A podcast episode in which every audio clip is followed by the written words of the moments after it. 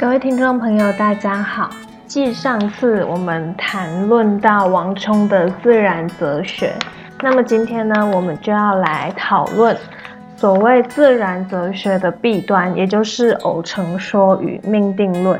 嗯，我们可以发现，虽然说王充的学说看似一切非常合理，但是它仍然有足以被就是被攻击反驳之处，甚至有矛盾之处，无法圆融的解释的地方。那么我们今天就要先讨论偶成说啊，接着我们会来谈一下命定论。那整个关联起来啊，我们就可以知道。自然哲学所被批判的地方。好的，那我们现在先破题一下。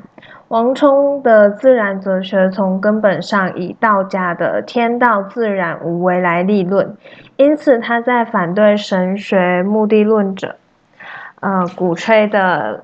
天故生人，故生物的同时，他也反复的强调物是自生的，气是自变的，阳气自出，阴气自起，地故将自动，心故将自喜的这个自然论。也就是说，任何一切的运转都是自然的。从对自然的强调中，他触及到了必然与偶然的这一对矛盾，但是他并没有真正的掌握必然性跟偶然性的辩证关系，所以他不自觉的走向两个极端。在不能解释必然的情况下，他把必然归为偶然；那在无法解释偶然的情况下，他又把偶然呢归为必然，从而形成了他的偶成说与命定论。呃，这是王充他自己没有把概念弄清楚，所以才会产生跟造成的这个原因啦。好，首先我们第一点要讲的是物事相遭、偶事相遇的偶成说。呃，王充用天道自然解释万物的生成与变化，他首先看到的是必然的这一面。好，以下有一段引文。夫变异自有战候，阴阳物气自有始终。女双以之坚冰必至，天之道也。王充认为，自然界的所有变异，它都是有规律的，并非是因为天人感应。那自然现象间也会有一种因果联系，那这种因果联系是有内在依据的，也就是同类通气。那我这边想补充一下刚刚那一段引文，其实还可以引一段啦。故天从雨，蝼蚁喜，蚯蚓出，禽闲缓，故即发。此物为天所动之验也。其实这一切的一切，就是呃，我们刚刚知道履霜已知坚冰必至也。有了霜，有了霜的出现，我们就知道啊，冬天快到了，就是这个意思。履霜已知坚冰必至也。霜是秋天的代表嘛？既然霜都出现了，代表冬天、秋天都到了，代表冬天其实也不远了。那履啊，还有什么？呃，天且雨，蝼蚁喜，蚯蚓出。天要下雨啊，那个蝼蚁就会开始迁徙，那蚯蚓也会开始冒出来，这也是一个非常自然的现象。好，它不是。天人感应，它是物气相感。我感受到要有什么变化，所以我才变化，就是这个意思。接下来我们要为大家介绍的是与规律与无关，但是它是碰巧的。那王充把它定名为“遇”的这个概念。呃，有两段引文，第一段是。若夫物事相遭，吉凶同时，偶事相遇，非气感也。刚刚那个关键字是偶。好，第二段引文是：春种谷生，秋意谷收，求物得物，做事事成，不名为遇。春天我们把稻谷种下去，自然就会生长出稻谷。那秋收我们就会收到稻谷嘛。那我们。求什么东西就会得到什么东西，这个东西不叫遇，它不是一个偶遇的东西，它是一个必然的。好，但是这一段引文的后半段是不求自治，不做自成，是名为遇；有始于于途，则弃于也。OK，刚刚说的春种秋收，它是自然规律使然，只要按照这个规律我们去行事，我们就会得到谷物嘛。这不是欲，但是刚刚引文的第二段不求自治。我们没有去求他，他自己到我们这边来，他这是与规律无关的，那么这就叫做欲。例如说，我们在路上啊捡到人家遗留下来的钱，这跟规律无关吧？毫无关系，我并没有去什么施善啊，我也没有去祈求啊，那他自己就到我的面前来，这就叫做欲，它是碰巧的。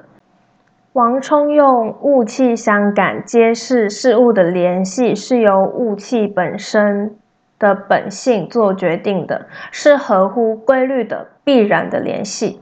好，这边是物气相感，规律的必然的。又用非气感来说明两个事物现象偶是相遇的外部联系是偶然的。那么这边王充过分强调必然与偶然在各类现象中的决定作用，但是很多事情是无法用人为所解释的，使他对人为的作用未能给予一个正确的估计。这边是他的疏漏之处，也是他的学说容易被抨击的地方。呃，什么叫做人为无法解释的？好，大家可以想一想，人为无法解释的，无非就是一些比较玄秘，然后比较高深、玄妙、奥妙，无法用科学解释的那一类型的东西。好，呃，我们也很难用科学去证实那一类的东西。我这边就点到这里，大家可以自己去想一下，那是什么东西？OK。好，那我们现在要来讨论的是命定论。那命定论这边呢，我们帮他下一个注解，就是命则不可免，时则不可立。好，那自然主义的弊端在于科学是有极限的，世上有许多未知的事物是不能被解释的。那所谓工具理性的局限性，正是某些未知的事物是没有办法。被人所惊艳的王充过分强调必然跟偶然，使他的学说走向无可奈何的命定论。时代的局限使他无法正确理解社会中不合理现象产生的社会根源，只好将所有不合理的现象归于偶然。这边社会中不合理的现象产生的社会根源，我们也可以想想到。其实就是因为当时的科技实在是太不发达了，不像我们现在，嗯，还有什么放射性定年法，以前是没有的啊。那他又无法有一个圆融的解释，所以只好把所有东西把它归于偶然。但是这样就是会有弊端嘛，留于一个弊端。王充认为事情的成与不成取决于天道自然。哇塞，他是自然主义、自然哲学论者，他怎么可以把事成跟不成取决于天道自然？这根本就已经就是有点倒退回那种玄玄妙妙、高高深深的那种态度了，这是不对的。好，他认为取决于天道自然是人力无法掌握的。嗯，这个人力无法掌握，我们可以补充，就是它其实有命跟时命的这个概念啊。例如有一棵小树。好，它被人很好的照顾，而且在极度适合树生长的环境下成长。也就是说，它的空气很刚好，阳光很刚好，水分也很刚好。但是，还是有可能因为一些外在因素，然后有有一些人为无法掌握的变因，来使这棵小树死亡。那这些外在因素啊，可能包含剧烈的气候，或者是突如其来的天灾，或者是病虫害、蝗虫过境，这些人为无法掌握的变因啊，都会使小树死亡。好，这边就是人力无法掌握的部分。好，那补充完了，我们继续回到内容。好，以下有一段引文：操行有常闲，患事患无常欲。贤不闲，财也；欲不欲，时也。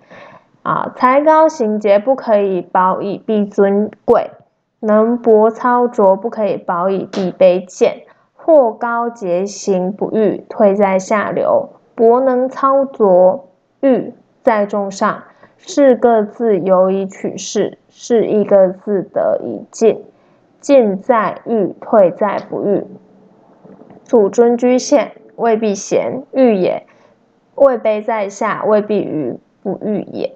好，这一段引文的重点只有前面两句：操行有常闲，仕宦无常欲。贤不贤才也，欲不欲时也。这其实已经很明确的表现出他的那种所谓人力是无法把握的一种因素了。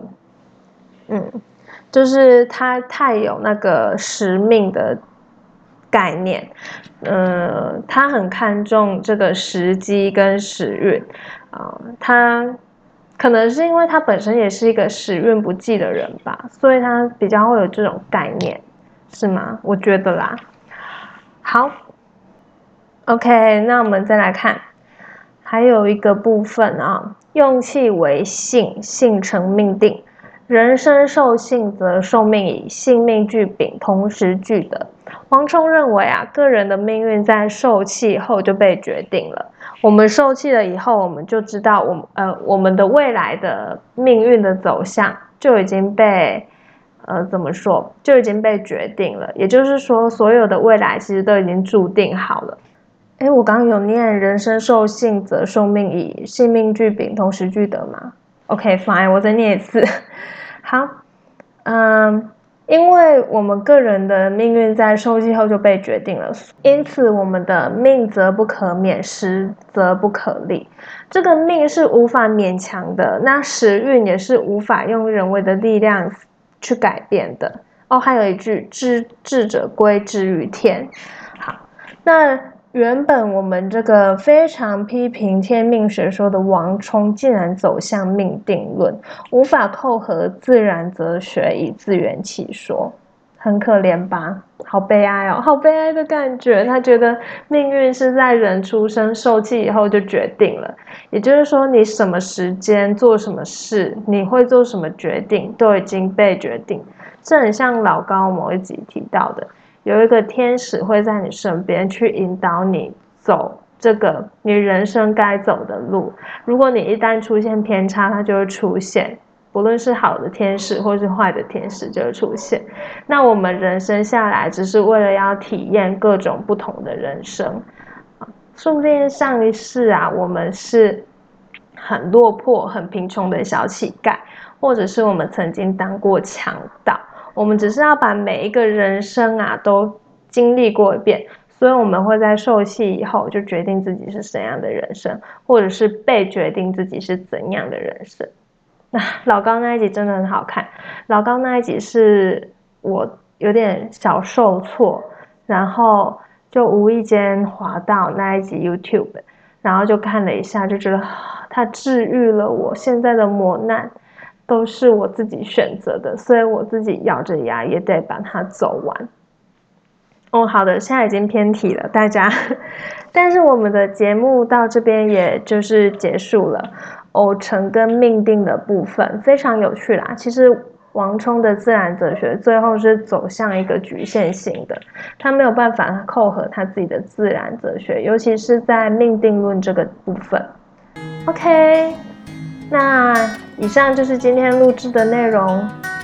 如果有任何呃问题想提出来的话，麻烦留言告诉我。那也谢谢收听到最后的听众，我们下集再见。